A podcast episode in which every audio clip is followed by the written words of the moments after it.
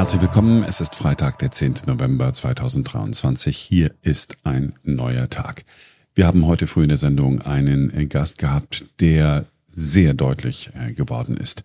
Es ist Wolfgang Büscher. Er ist Sprecher der Arche hier in Berlin. Die Arche kennt man mittlerweile in äh, ganz Deutschland. Seit Jahren und Jahrzehnten kümmert man sich dort um Kinder und Jugendliche aus sozial schwachen Familien. Und Wolfgang Büscher hat eine Art Hilferuf, einen Weckruf abgesetzt, äh, der allerdings vor allen Dingen auch eine Warnung ist an uns alle. Es geht um die Radikalisierung von muslimischen Kindern und Jugendlichen. Ein sehr deutliches äh, Interview. Es gibt ab und zu gleich mal ein paar Aussetzer. Das hing einfach mit der schlechten Telefonleitung zusammen. Aber äh, ich kann euch und Ihnen nur empfehlen, sich dieses Interview äh, ganz anzuhören. Äh, dieses Interview haben wir auch automatisch transkribieren lassen. Das heißt, äh, es ist dann auch in den Show Notes dieses Podcasts zu finden. Hier ist das Gespräch, das äh, Simone mit Wolfgang Büscher geführt hat, dem Mann, der sehr deutlich geworden ist. Herr Büscher, Sie haben einen Hilferuf abgesetzt, dass wir vor einer Katastrophe stehen. Beschreiben Sie doch bitte mal, was Sie und Ihre Kollegen in Ihrer täglichen Arbeit bei der Arche erleben. Ja, wir haben 33 Einrichtungen in Deutschland, rund 7000 Kinder und Jugendliche, die zu uns in unsere Häuser kommen. Seit einigen Jahren sind es natürlich auch sehr viele arabische Jugendliche, Kinder und Jugendliche aus Syrien, aus Afghanistan, aus dem Irak. Und dann haben wir natürlich mit vielen Problemen zu kämpfen. Die Jugendlichen bringen ihre Kultur mit. Sie werden zu Hause oft radikalisiert. Sie werden in den Moscheen radikalisiert.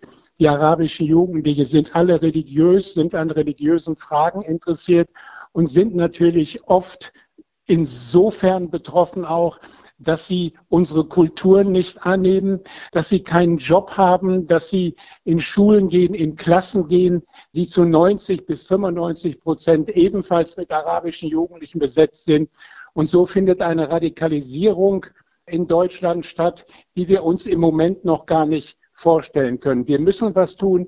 Wir müssen diese Kinder besser betreuen. Wir müssen sie in Lohn und Brot bringen. Wir müssen sie besser ausbilden und zwar nicht in Brennpunktschulen. Wir müssen ihnen Berufsmöglichkeiten geben. Sie müssen letztendlich am Erfolg beteiligt werden. Wenn wir das nicht machen, sind diese Kinder irgendwann alle für immer weg. Wie wir da hinkommen, wie wir das schaffen, darüber reden wir gleich. Ähm, ganz kurz, wie äußert sich denn diese Radikalisierung konkret?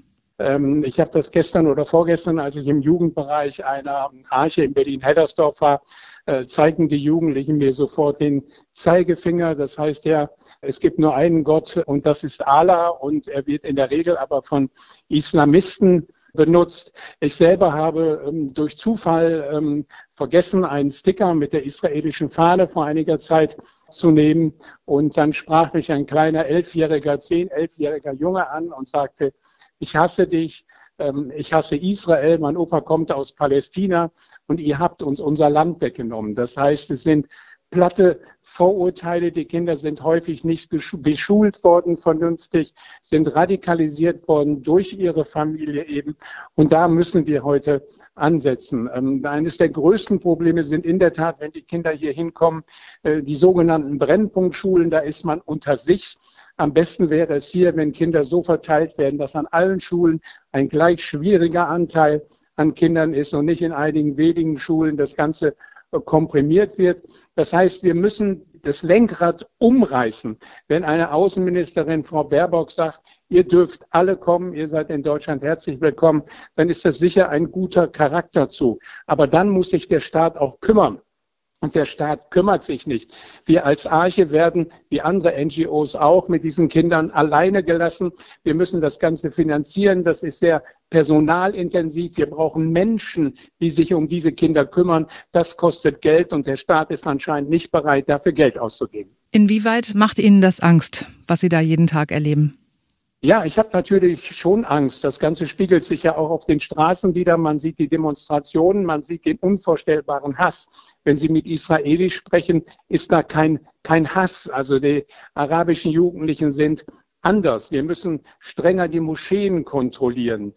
Die Eltern, sage ich immer, sind eine verlorene Generation. Aber was wir machen müssen, wir dürfen die Kinder nicht alleine abhängen lassen. Ich sehe das immer wieder, die Jugendlichen haben keinen einzigen Cent auf der Tasche.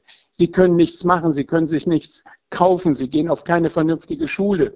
Die älteren Jugendlichen haben keinen vernünftigen Beruf.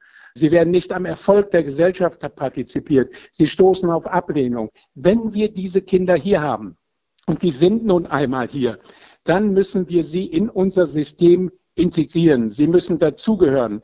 Wenn wir von Deutschlands Kinder sprechen, sind das die Kinder, die in Deutschland leben. Das sind Kinder, die schon immer hier waren.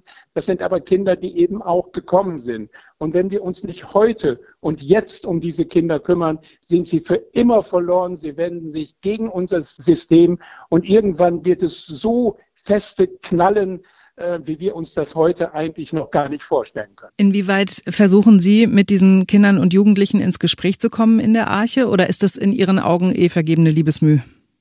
Nein, nein, also wir, ähm, ich sehe das immer wieder in den unterschiedlichen Häusern. Wir gehen auf die Kinder und Jugendlichen ein. Wir reden mit ihnen. Wir vermitteln ihnen unsere Wertevorstellungen, unsere Kultur. Wir reden auch über den christlichen Glauben. Die jungen arabischen Jugendlichen sind wirklich alle religiös. Und wir wollen ihnen aufzeigen, dass Religion, dass Gott auch etwas mit Liebe zu tun hat und nicht mit Hass und Brutalität. Wenn man sich vorstellt, dass bei einem Attentatsversuch kleine Kinder getötet werden in Israel, wie es in Israel war, und da schreit jemand Allah Akbar, wenn das Jugendliche hören, ähm, dann ist das natürlich ähm, ein Desaster. Diese Jugendlichen werden radikalisiert und wir müssen mit viel Feingefühl, mit Fingerspitzengefühl auf die Kinder eingehen. Das machen wir in der Art Arche, wir haben tolle Mitarbeiterinnen und Mitarbeiter, aber wir brauchen finanzielle Hilfe. Wir schaffen das nicht alleine, wie Frau Merkel gesagt hat. Wir brauchen dafür Menschen. Wir brauchen keine schönen Häuser mit bunten Tapeten. Wir brauchen Mitarbeiterinnen und Mitarbeiter. Wir brauchen auch Ehrenamtliche natürlich, die Zeit haben, sich um diese Kinder zu kümmern. Wenn wir das jetzt nicht machen und diese Kinder und Jugendlichen ablehnen, werden sie sich später mit Sicherheit mit Gewalt gegen uns wenden. Seit wann beobachten Sie diese Entwicklung? Ja, seit der ersten Flüchtlingskrise, seit 2015 sind natürlich mehr arabische Kinder und Jugendliche zu uns gekommen. Dann ist die Arbeit für uns noch einmal bedeutend schwerer. Sie müssen sich einmal vorstellen, ähm, wir haben viele junge Mädchen in unseren Einrichtungen, die auch schon verschleiert sind, wenn sie im Endeffekt noch Kinder sind mit zehn, elf Jahren. Und dann fällt mir immer auf, wenn ich in einer deutschen Arche bin, ähm, warum sehe ich diese Kinder, diese Jugendlichen nicht mehr im Jugendbereich? Und da sagt man mir, weil die Mädchen dann schon gar nicht mehr kommen dürfen. Wenn ich in so einem typischen Jugendbereich bin, sehe ich 60, 70 Jugendliche, das sind ein paar deutsche Mädchen, ein paar deutsche Jugendliche, aber die arabischen Mädchen sind bereits nicht mehr da. Und äh, mir haben Sozialarbeiterinnen gesagt, ja, wir müssen uns auch um einige Mädchen kümmern, Zwangsheiraten sind in Deutschland, äh, ja, aber wir haben sie durchaus häufiger. Es sind keine Einzelfälle. Also das heißt, die Pädagoginnen und Pädagogen haben mit so vielen Problemen zu kämpfen, mit so unterschiedlichen Kindern. Wenn jetzt 70 Jugendliche in einer, ähm, in, an einem Freitagnachmittag äh, zu uns kommen, dann brauchen wir natürlich auch mehr Mitarbeiterinnen und Mitarbeiter. Nichts, wenn dann drei äh, Personen irgendwo stehen, sondern das Wichtigste in unserer Arbeit sind Gespräche. Nicht das Essen, nicht der Sport, nicht der Fußball, nicht der Tanz. Wichtig sind die Gespräche mit den Kindern. Wir müssen auf sie einwirken. Manchmal gibt es stundenlange Gespräche mit Jugendlichen und ähm, die Kolleginnen und Kollegen sagen, ja, wir haben auch schon Erfolge gehabt bei dem einen oder anderen Jugendlichen, der denkt ein wenig um. Also ganz wichtig, wir brauchen Kraft, wir brauchen Power, wir brauchen Menschen, die sich um diese Kinder kümmern. Und das ist leider ohne Geld nicht zu schaffen. Warum jetzt dieser Hilferuf? Warum nicht schon eher? Das ist eine sehr gute Frage. Ähm, mir sagte die Einrichtungsleiterin ähm, im Jugendbereich der Berlin-Hellersdorfer Arche kürzlich, du Wolfgang, ich weiß gar nicht, warum wir erst in diesen Tagen über dieses Problem diskutieren. Äh, wir haben das schon seit vielen Jahren, die Probleme, auch Zwangsheirat, die Probleme Radikalisierung in den Familien, Radikalisierung in den Moscheen, im Umfeld, im privaten Umfeld gibt es schon viele, viele Jahre, aber wahrscheinlich braucht es einen Anstoß. Und dieses schlimme Massaker in Israel ähm, hat zumindest eine Diskussion angestoßen, dass es nicht sein kann, und da lag Frau Merkel als Bundeskanzlerin falsch, man kann nicht sagen, wir schaffen das. Man kann nicht sagen, wir, sie sind alle willkommen. Natürlich müssen wir Kriegsflüchtlinge aufnehmen. Aber das Wichtigste ist, dass wir uns dann um diese Flüchtlinge kümmern. Wir können sie nicht abschieben in Turnhallen, in Baracken, in irgendwelchen Blechdosen. Äh, dann schicken wir sie auf Brennpunktschulen, wo 90 Prozent muslimische Kinder zusammen sind, wo auch eine Radikalisierung wieder stattfindet, wo Lehrerinnen und Lehrer einen unheimlich schweren und tollen Job ähm, machen müssen, sondern wir müssen uns mit aller Kraft, mit allen Menschen, mit allen Leuten, die Zeit und Kraft haben, um diese Kinder kümmern, um jeden einzelnen Jugendlichen kümmern. Wir werden sie sonst alle verlieren. Sie werden radikalisiert.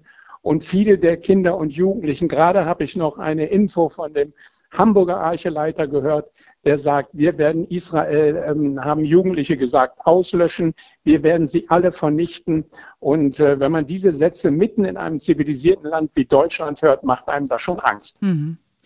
Jetzt gibt es ja Integrationsarbeit in Deutschland. Mal ganz ketzerisch gefragt, hat die gar nichts gebracht? Natürlich ähm, äh, bringt die Arbeit eine ganze Menge, aber ich habe ähm, kürzlich ähm, gelesen, dass ein Politiker gesagt hat, ähm, naja, wir wollen jetzt zwei bis drei Schulstunden im Jahr ähm, über äh, Antisemitismus diskutieren, über Gewaltfreiheit diskutieren. Da muss ich sagen, mit meinen vielen Jahren, die ich schon für die Arche arbeite, das ist lächerlich, das ist lachhaft, das werden wir nicht schaffen. Wir müssen, so wie wir das in den Archen machen, letztendlich täglich mit diesen Kindern und Jugendlichen arbeiten. Wir müssen ihnen Liebe vermitteln. Wir müssen aufzeigen, dass unsere Kultur, auch der christliche Glauben, auf Liebe basiert und nicht auf Hass. Das ist ganz wichtig. Was mir aufgefallen ist, wenn ich mich mit Jugendlichen unterhalte und mal einem frage, hast du eigentlich auch Angst, als du so nach Deutschland gekommen bist? Da hat er gesagt, ich habe nur Angst vor Allah. Aber man braucht ja keine Angst, sage ich mal, vor seinem Gott zu haben, sondern man muss ja, wenn man schon glaubt, aus Liebe glauben. Und äh, wenn kleine Kinder in ihren Familien schon mitbekommen, dass wie in Israel kleine Kinder getötet werden und gleichzeitig schreit ein solcher Terrorist und Verbrecher Allah Akbar, dann kann doch irgendetwas nicht stimmen. Und hier brauchen wir Kraft und Power jeden Tag wieder aufs Neue. Und ich kann das nur immer wieder betonen, dafür muss die Bundesregierung Geld in die Hand nehmen, sonst ist dieses Problem definitiv nicht zu lösen. Mit wem aus der Politik haben Sie schon darüber gesprochen? Wir haben in den Archen, ähm, ich sage mal, die äh, Parteivorsitzenden ähm, der Grünen gehabt. Wir haben viele ähm, CDU-Politiker, SPD-Politiker. Ähm, unser Bundeskanzler hat die Arche in Potsdam besucht. Also wir haben schon regelmäßige Gespräche. Bernd Siegelkow, der Gründer der Arche, ist nächste Woche im Ausschuss vom Bundestag. Wir haben ähm, heute ein Treffen mit dem israelischen Botschafter. Also wir machen schon eine ganze Menge. Wir reden mit der Politik. Aber ich muss das auch ganz ehrlich sagen, die Politiker kommen, sprechen mit uns, nicken interessiert und dann hören wir in der Regel nie wieder was von ihnen. Ganz selten mal, dass ein Politiker äh, dranbleibt. Das gibt es auch, aber das sind wirklich die Ausnahmen. Und das finde ich sehr schade. Man kann nicht sagen, Ohren zu, Augen zu, ähm, ich will nichts sehen, ich will nichts hören. Äh, wir müssen gucken, wir müssen hingucken, äh, wir müssen hinhören. Das ist ganz wichtig. Und was auch noch ganz wichtig ist, dass wir wie jetzt über diese Probleme reden. Wir müssen sie bekannt machen. Wir müssen den Menschen draußen erzählen, ja, diese Kinder und Jugendlichen haben eine Chance, aber wir müssen jetzt anfangen. Die Erwachsenen, das muss man auch ganz deutlich sagen, auch die hier in Deutschland leben, sind für uns für immer verloren. Was fordern Sie von uns allen, von der Gesellschaft? Also die Forderung an die Politik ist klar, aber wie gehen wir denn als Gesellschaft mit diesen Jugendlichen und Kindern um? Ja, ganz wichtig ist, dass wir sie ähm, integrieren. Für mich ist das wichtigste Problem, und ähm, das kann ich nur immer wieder betonen, Es darf diese verflixten Brennpunktschulen nicht mehr geben. Es kann doch nicht sein, dass wir einen Anteil muslimischer Kinder zu 95 Prozent in Neukölln haben. Mir hat eine Politikerin gesagt, äh, die Kinder müssen wohnungsnah zur Schule gehen. Aber in einer Stadt wie Berlin, auch in anderen Großstädten, kann man doch die Kinder intelligent verteilen, dass in jeder Schule, in jeder Klasse ein gleich schwieriger Anteil an, an, an Kindern sind. Das ist doch ganz entscheidend. Weiter, und da muss die Gesellschaft einen Druck auf die Politik ausüben. Das ist schon mal der erste Brandherd, der dann wegfallen würde. Und wir alle müssen uns um diese Kinder kümmern als Nachbarn müssen Politik ausüben, dass die Kinder nicht jahrelang in irgendwelchen Blechdosen und Lagern leben. Ähm, wir müssen in den Medien darüber sprechen, so wie wir es jetzt tun. Das ist ein ganz wichtiger Faktor unserer Arbeit. Wir müssen zeigen, unter welchen Bedingungen Kinder und Jugendliche leben. Das sind ja nicht die einzigen Probleme. Diese Kinder haben ja auch in ihren Familien wenig Geld. Sie können sich nichts leisten. Sie können nirgendwo hinfahren. Sie können sich nichts kaufen. Ähm, viele Jugendliche fragen mal 10 Cent oder 1 Euro für ein Eis mehr tun in unserem Land, äh, sonst sind diese Kinder weg. Offene Worte also, die Wolfgang Büscher von der Arche gesprochen hat. Wir sind äh, gespannt auf eure und ihre Reaktionen. Immer gerne anrufen und schreiben. Wir wünschen euch und Ihnen ein schönes Wochenende. Wir sind am Montag wieder für euch da, denn dann ist wieder ein neuer Tag. Bis dahin.